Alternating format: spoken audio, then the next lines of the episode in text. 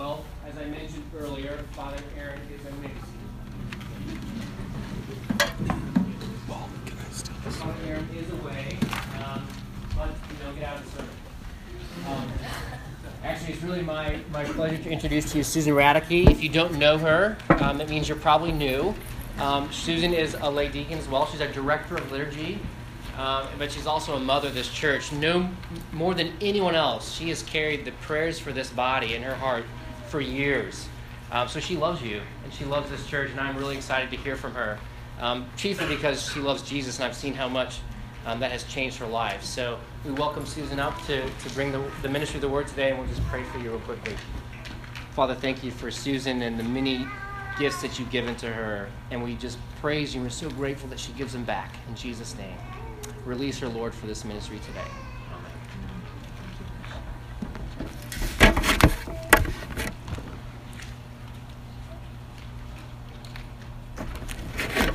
Well, good morning.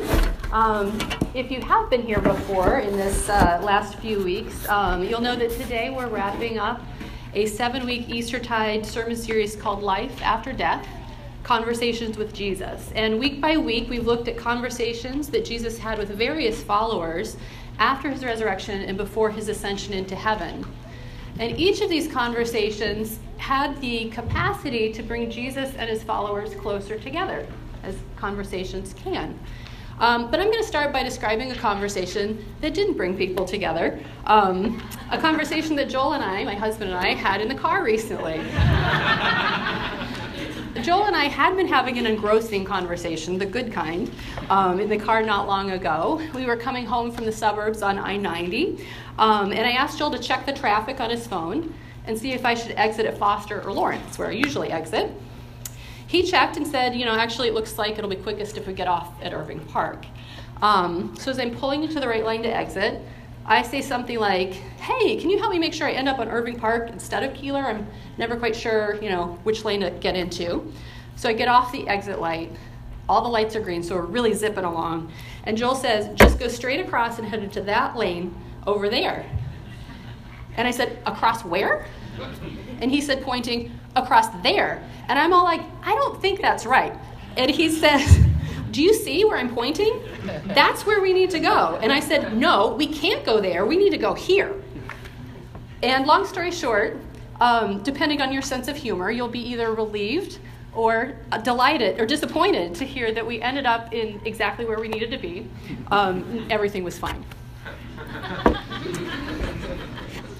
So sometimes communication breakdown occurs because we think we're talking about the same things when we're not. Um, Joel was giving proper directions uh, at the point that he that I asked for them, but by the time I heard and processed what he had, was saying, um, we were already across that first street, and his reference points no longer matched what I was focused on. Um, I balked at his directions because they didn't align with our destination, as I knew. And even though it turned out we weren't really disagreeing at all, we still managed to have an argument about it. Happily, Joel and I have lots of experience with car arguments. Um, and so we just took a few deep breaths, um, kind of recentered, and then we were able to resume the real conversation that we've been having. For those of us interested in following Jesus, we face a similar challenge. The conversations that we have with Jesus are conversations that take place on a journey. Conversations that take place along the way as we follow him deeper and deeper into the kingdom of God. But all too frequently and often unexpectedly, we find ourselves balking at his guidance. Now, balk is kind of a funny word, and most often the image of balking is that of a person who's trying to lead a donkey along by a bridle, but the donkey stops and pulls back, digs in its forelegs, and refuses to move in the desired direction. That's balking. Sometimes it doesn't want to go anywhere, and sometimes it just doesn't want to go in the direction you want to take it. Now, I'd prefer to think of myself as a willing and even enthusiastic follower of Jesus, not a balker. But in actual truth, I balk fairly frequently. I'm going to make a bold assumption and guess that if you see yourself as a follower of Jesus, there's a chance that you balk every now and then. Why do we do that? Well, there are actually lots and lots of reasons that we may balk in our journey with Jesus, but today we're going to look at just a couple of them. Um, one is we balk because we can't see where Jesus is taking us, and two, sometimes we don't like the way that he's leading us to it. One way of describing the place where Jesus leads his followers is the kingdom of God. It's related to other biblical terms like heaven, eternal life, kingdom of heaven, stuff like that. Um, but don't let the religious sounding language throw you off. This concept of a future hope is common in some degree to all people. Um, even folks who do not identify as Christ followers share, share the strong attachment to the idea of a future state where things are good, or at least better. I read an article just this past week published online by an organization that declared Science is our God, evidence is our scripture, and we want to inspire people to cooperate in the service of a just and thriving future for all. So, whether you call it the kingdom of God or something else, whether you're more inclined to hope or despair when you think of a better future, um, all human beings hold we hold in our hearts a vision for a better future, a better life, a new kingdom. And frankly, that's what makes conversations during election years so loaded and electric. When citizens agree about what precisely this kingdom should look like, what's the best way to get there, and which leader is capable of ushering in this new kingdom. So we fight it out in polls and on the streets and in our homes and in the process, that kingdom seems to slip further and further away. So, what are the distinctives of the kingdom of God? What makes that kingdom, his kingdom, Jesus' kingdom, different from all the kingdoms that you and I and seven billion other people across the planet are imagining? We hold the ones we hold in our imaginations. Again, there are a lot of answers to that question, but we'll focus on just three. One, the kingdom of God, unlike any other kingdom, revolves around the glory of God. Secondly, the way into this kingdom leads through obedience and sacrifice. And number three, only Jesus can get us there. I'll repeat those again. The kingdom of God revolves around the glory of God. The way into the kingdom leads through obedience and sacrifice and only Jesus can take us there. Now, if you're listening carefully, you might be able to see already why we're likely to balk when Jesus leads us into the kingdom. Um, I hope I'm not revealing too much about myself here, but for me, when I look at those first two characteristics, they sound kind of unappealing at best and threatening at worst. A kingdom that revolves around the glory of God what does that have to do with my needs and desires? Does the kingdom of God operate on some trickle down theory where if God, the guy at the top, gets all the glory, some of it will roll downhill and I'll get some kickback? What about obedience and sacrifice and death to self? Would that be anyone's first choice on a path to get anywhere? Well, this may not be the most, these might not be the most inspirational realities to focus on, but I believe it's extremely important to step back every now and then and acknowledge how peculiar a thing it is to follow Jesus. If we fool ourselves into thinking that following Jesus is going to be intuitive or natural or desirable all the time, which a lot of us church people tend to do, we think we're on board, so this is going to feel good. Um, sooner or later, we are going to encounter situations that feel unappealing or even threatening. And we'll balk and we'll be surprised. And you know what, though? Jesus does not shame us for balking. He may rebuke us, He will always continue to call us forward, but He sees and has compassion on our weaknesses. He knows what it's like to enter the kingdom of God through obedience and sacrifice. And every time we step forward again to follow him after balking, he will restore us. Now, if you already self identify as a follower of Jesus, I'm going to assume that that's because you have already tasted of this compassion and goodness of the Lord and are sold on it. Um, if you're not a Christ follower or on the fence, this sermon is not going to be five arguments for buying into the kingdom of God. Um, but I will throw this one freebie out there. If there is to be ever, anywhere, at any time, a kingdom that offers peace and hope and love for all its citizens, it will have to be a kingdom that is led and united by one ruler. As long as you are fighting for your kingdom and I am fighting for mine, the best we'll ever manage is a kingdom that's good for some people and bad for others. Never in thousands of years of human history has any civilization been able to usher in a kingdom that's good for everyone. And we never will, as long as we work toward our own particular temporal versions of a kingdom and then fight to attain that. My special interest group will always be at odds with your special interest group. If there's ever to be a peaceful, peaceable, and lasting kingdom that offers true flourishing and prosperity to each and every citizen of that kingdom, it will be a kingdom where all the citizens have aligned themselves with one good king. Not because they were coerced by a show of force or because they were bewitched by charisma, but because they have willingly offered their hearts and wills to be transformed by love and esteem for him. But today we're going to focus on the experience of a fellow balker. Someone who, in the course of following Jesus, was so dismayed that his fight or flight response triggered, more than once, in fact. His name is Peter, and he was one of the very first followers of Jesus. He and a bunch of other folks literally followed Jesus around during all of his ministry, a period of about three years. If you're familiar with gospel stories, you probably know that Peter, maybe more than anyone else in Scripture, was a regular person like you and me. He was not a political leader or a religious professional. He was a working class man with some good qualities and some bad qualities. He loved Jesus, but he didn't always understand him well. He risked a lot for Jesus, but he did and said the wrong things a lot, as in during their whole relationship.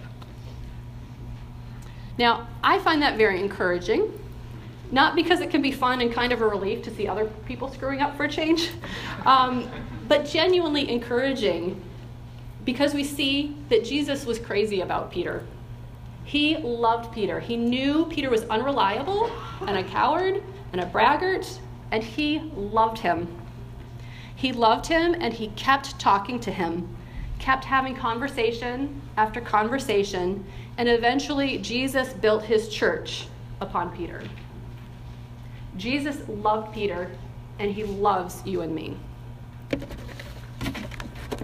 We're going to look briefly at two conversations between Peter and Jesus this morning. One is the text we just heard, um, and we'll get to that one in a minute. But first, we'll look at one that's found earlier in the Gospel of John. We'll be picking up at chapter 13, verse 31, if you want to note this down or have a Bible handy. Um, this takes place right after the Last Supper, which was just before Jesus was captured and taken off to be tried and executed. Um, and just so you know, I'm skipping a total of about four verses in here just to keep the flow going. But when he, Judas, had gone out, Jesus said, Now is the Son of Man glorified, and God is glorified in him. If God is glorified in him, God will also glorify him in himself and glorify him at once. Little children, yet a little while I am with you. You will seek me, and just as I said to the Jews, so now I also say to you, where I am going, you cannot come. Simon Peter said to him, Lord, where are you going? Jesus answered him, Where I am going, you cannot follow me now, but you will follow afterward. Peter said to him, Lord, why can I not follow you now? I will lay down my life for you. Jesus answered, Will you lay down your life for me? Truly, truly, I say to you, the rooster will not crow till you have denied me three times. And then Jesus goes on to say, In my Father's house are many rooms. If it were not so, would I have told you that I go to prepare a place for you? And if I go and prepare a place for you, I will come again and will take you to myself, that where I am, you may be also. I am the way and the truth and the life. No one comes to the Father except through me. Here we have it.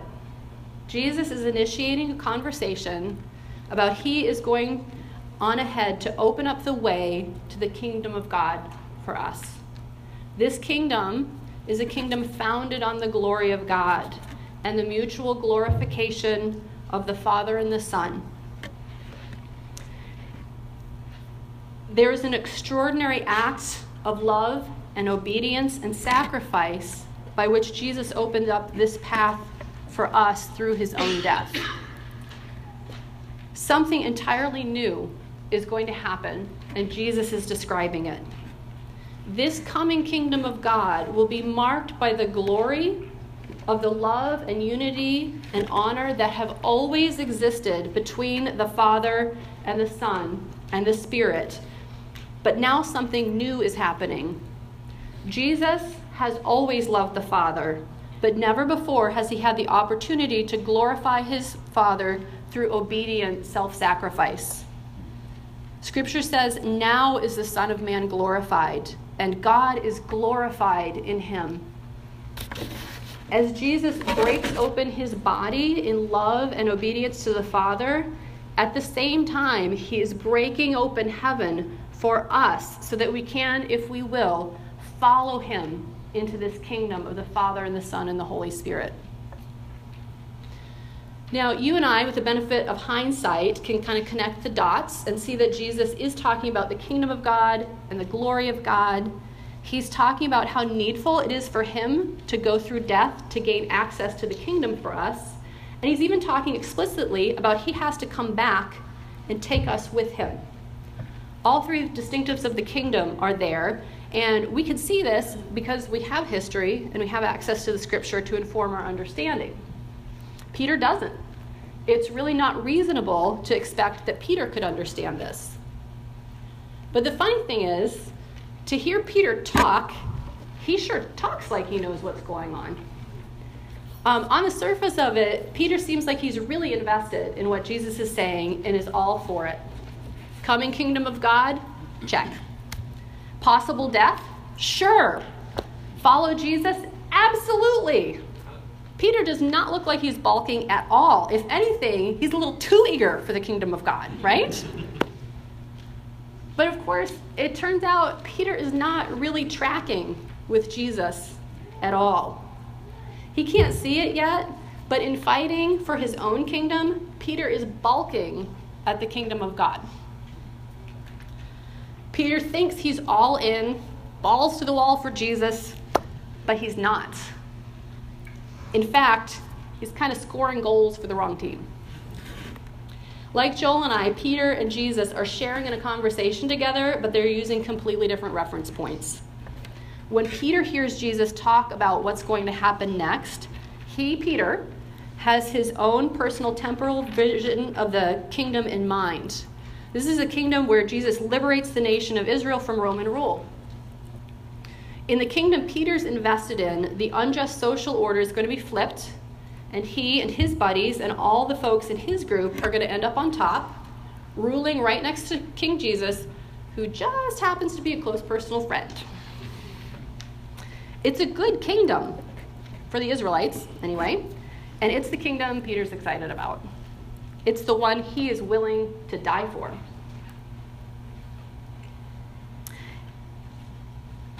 Peter's vision of a temporal kingdom loomed so large that he couldn't see the glory of God's kingdom. And the same thing tends to be true of you and me. What does your version of the kingdom look like? What is the good life you're looking toward and longing for and maybe working toward? Sometimes my version of the kingdom is as small as getting through the day without having to do anything really hard or unpleasant.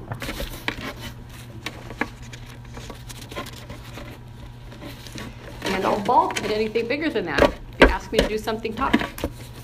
Sometimes my kingdom vision is a little bigger. Like Peter's, it does involve social justice for oppressed people. The people I care about and whom Jesus deeply cares about, too. That's a good vision. But what would it be like to visualize a kingdom where the glory of God stretches itself not just across our neighborhood or our country or even the globe, but throughout the whole universe?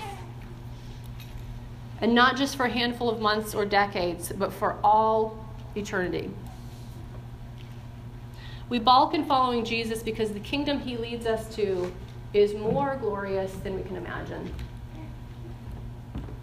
We also balk in following Jesus because the death this journey requires of us is much humbler than we think it is. Listen again to what Peter says to Jesus when he's told that he can't follow Jesus just yet. He says, Lord, why can I not follow you now? I will lay down my life for you.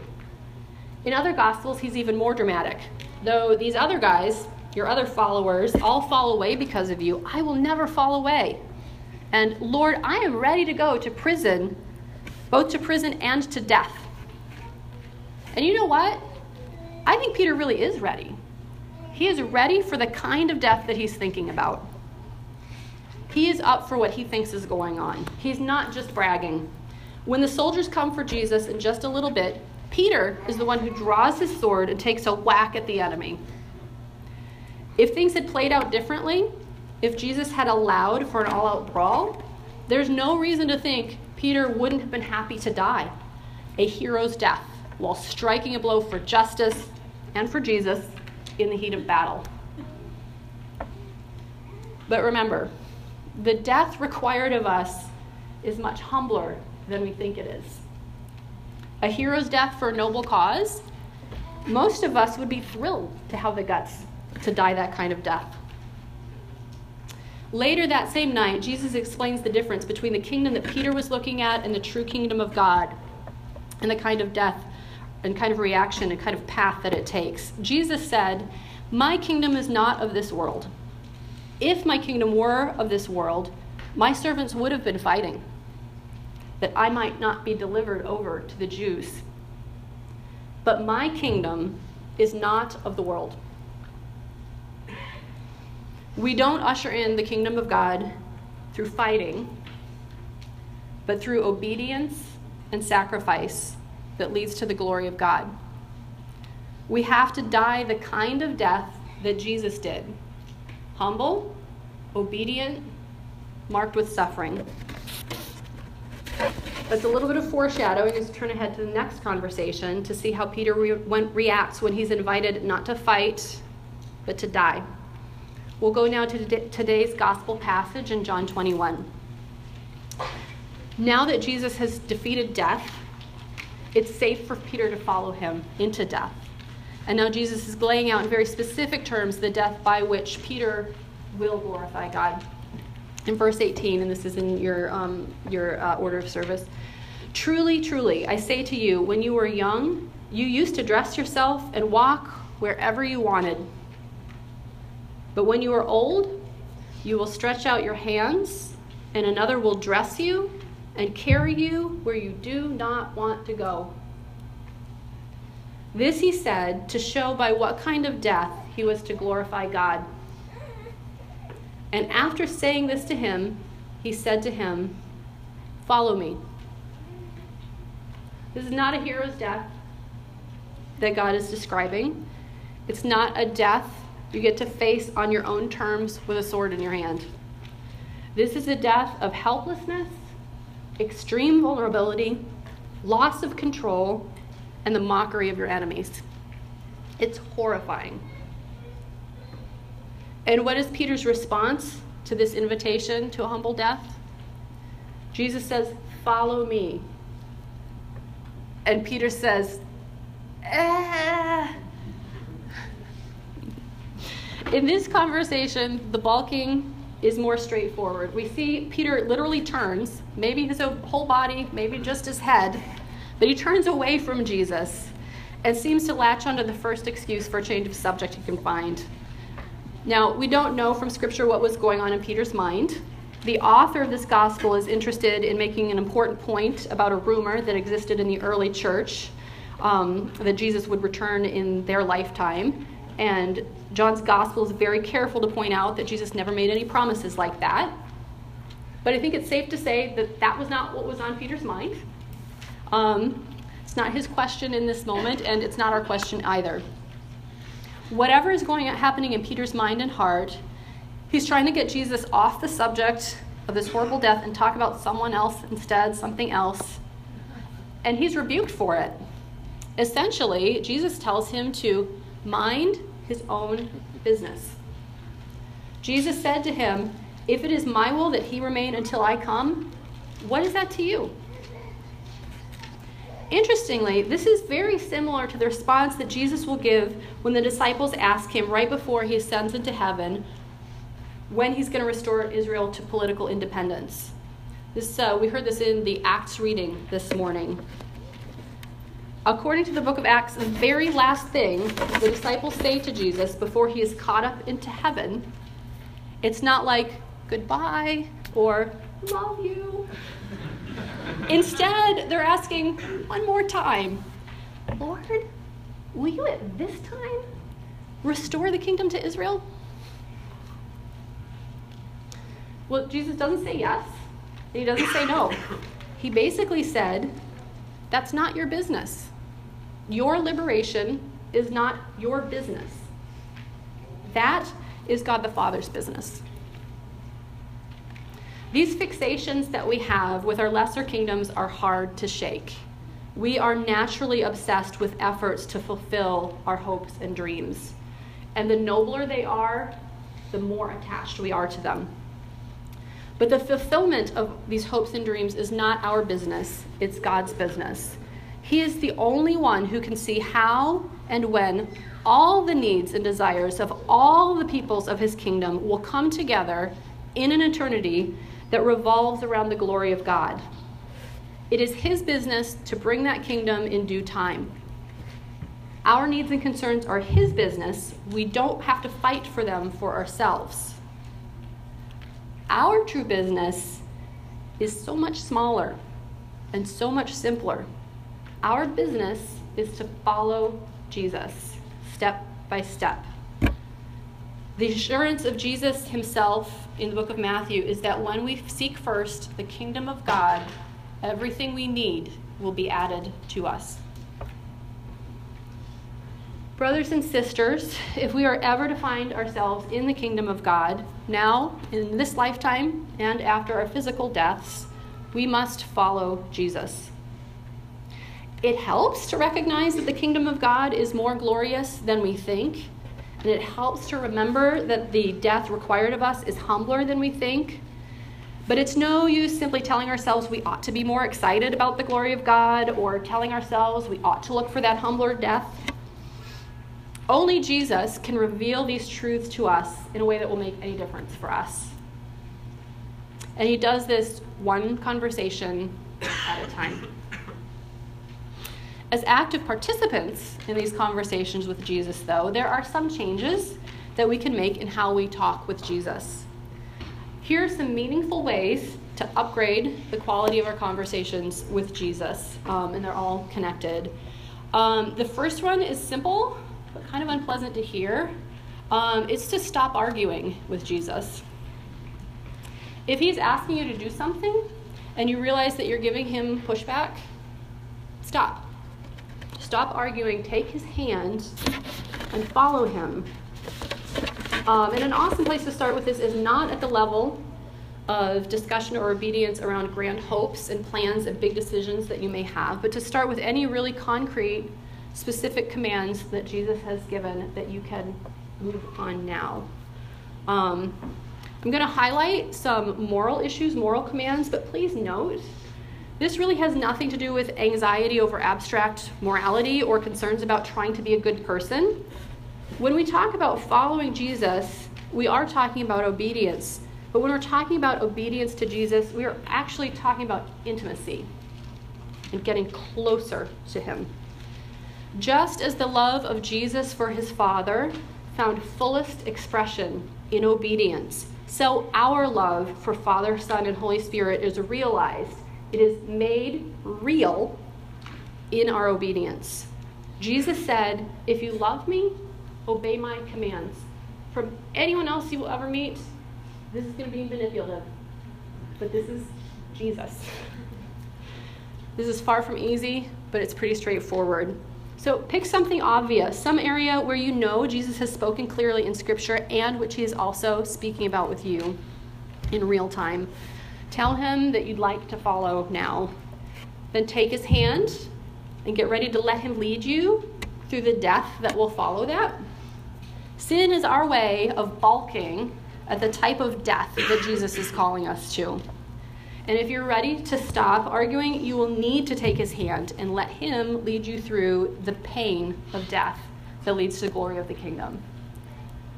So maybe it's time to stop justifying how you use your words. Do you repeatedly find yourself indulging in complaints um, about your boss or your neighbor, or gossip about uh, friends or classmates? Do you get sarcastic with the people you live with, or screech at any children that may live in your home with you? Sit down with him and take his hand and ask him to lead you through whatever kind of humble death you are avoiding when you use your words the way you do. Maybe you already know better than to get romantically attached to someone who's off limits for you. You know they're off limits, but you've been maybe giving Jesus a sad story about how this might be your last shot at long term companionship or how your spouse doesn't really understand you. Stop rationalizing, ask for help, break off the attachment, take Jesus by the hand, and let him lead you through the humble death that is loneliness and self denial. I'll tell you about what changing the conversation looked like for me recently. Um, a couple of weeks ago, I became aware that I was carrying resentment toward a couple of people who had hurt me. I was angry. I had made some half hearted swipes in the general direction of forgiveness, but I was very aware that I had a hard core of resentment that I was not willing to let go. I knew it wasn't right, it's not Christian, it's not helpful, um, but I felt stuck. When I finally agreed to have a conversation with God, here's how it played out. I said, God, there is this hard rock of resentment lying in the soft field of my soul, but I'm, I'm not ready to give it up. If I let go of it, I'm going to feel too vulnerable without it. I'm not really ready to do that. I'm not willing. And then I went on. I said, however, I am officially giving you permission to deal with it. You have my explicit permission to take it away. And then I found myself imagining him pouring warm water over the hard lump. And if you can stick with me, this is where it sort of switches analogies. Imagine that hard lump is like a giant piece of hard candy, like a huge, craggy Jolly Rancher. Um, and as he pours warm water over it, it gradually gets smaller and smaller. And I have to say, I was genuinely surprised that God did what he did. We had that conversation once. I left him alone to do his thing. And then when I checked back in with myself emotionally about these people and these situations, I was surprised to find that the resentment was pretty much gone. I know there's some residual maintenance that I need to do in, in one of these relationships, but honestly, by and large, Jesus took care of it for me. Jesus knows we are so weak and He is so kind. Another aspect of changing the conversation involves modifying how we pray and what we ask for. Peter is our model here again. It's not a cautionary tale this time. Uh, this time we can see how Peter changed the conversations he had with Jesus in a beautiful way. Um, if you have an ink and paper Bible, you can look at this last balking conversation we looked at, flip literally one or two pages, and read in the book of Acts how Peter and the other disciples encountered persecution and threats from the same folks who killed Jesus. These are the people that could take Peter to do that, die that horrible, horrifying death. But this time, the disciples, including Peter, doesn't ask Jesus to come back down from heaven and establish the nation of Israel. He doesn't even ask for protection or deliverance. You can read this in Acts chapter 4. He prays for boldness boldness to continue following. And now, Lord, look upon their threats and grant to your servants to continue to speak your words with all boldness, while you stretch out your hand to heal, and signs and wonders are performed through the name of your holy servant Jesus. Peter now has his sights firmly upon Jesus and the glory of God, and he prays for grace to keep, simply keep on walking with Jesus, even if it leads to ignominious death. And how did God respond to his request? And when they had prayed, the place in which they were gathered together was shaken, and they were all filled with the Holy Spirit and continued to speak the word of God with boldness. Whenever you encounter any suffering, any type of suffering, but especially the suffering that you encounter as a result of obedience and self denial, pray that God would be glorified in your suffering. Ask that He would come near, bind up your wounds, and take your suffering onto Himself.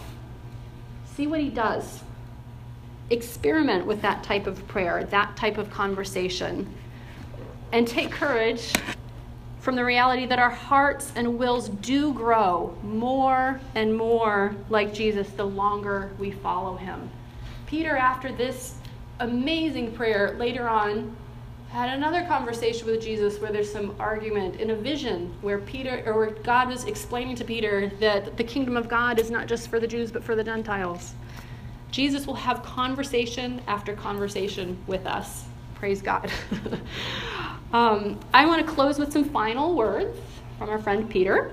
Um, about 30 years after the conversations that we've been reading about now, Peter writes these words to churches scattered around the Middle East, and he wrote them to you and me also. Hear the word of the Lord to you this day.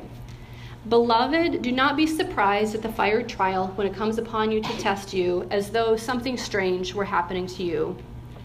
But rejoice as you share Christ's sufferings, that you may also rejoice and be glad when his glory is revealed. If you are insulted for the name of Christ, you are blessed because the Spirit of glory and of God rests upon you. In the name of the Father, and the Son, and the Holy Spirit. Amen.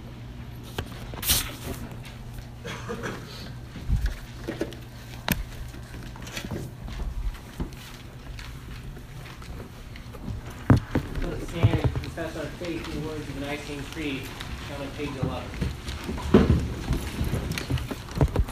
Confessing together. Believe in one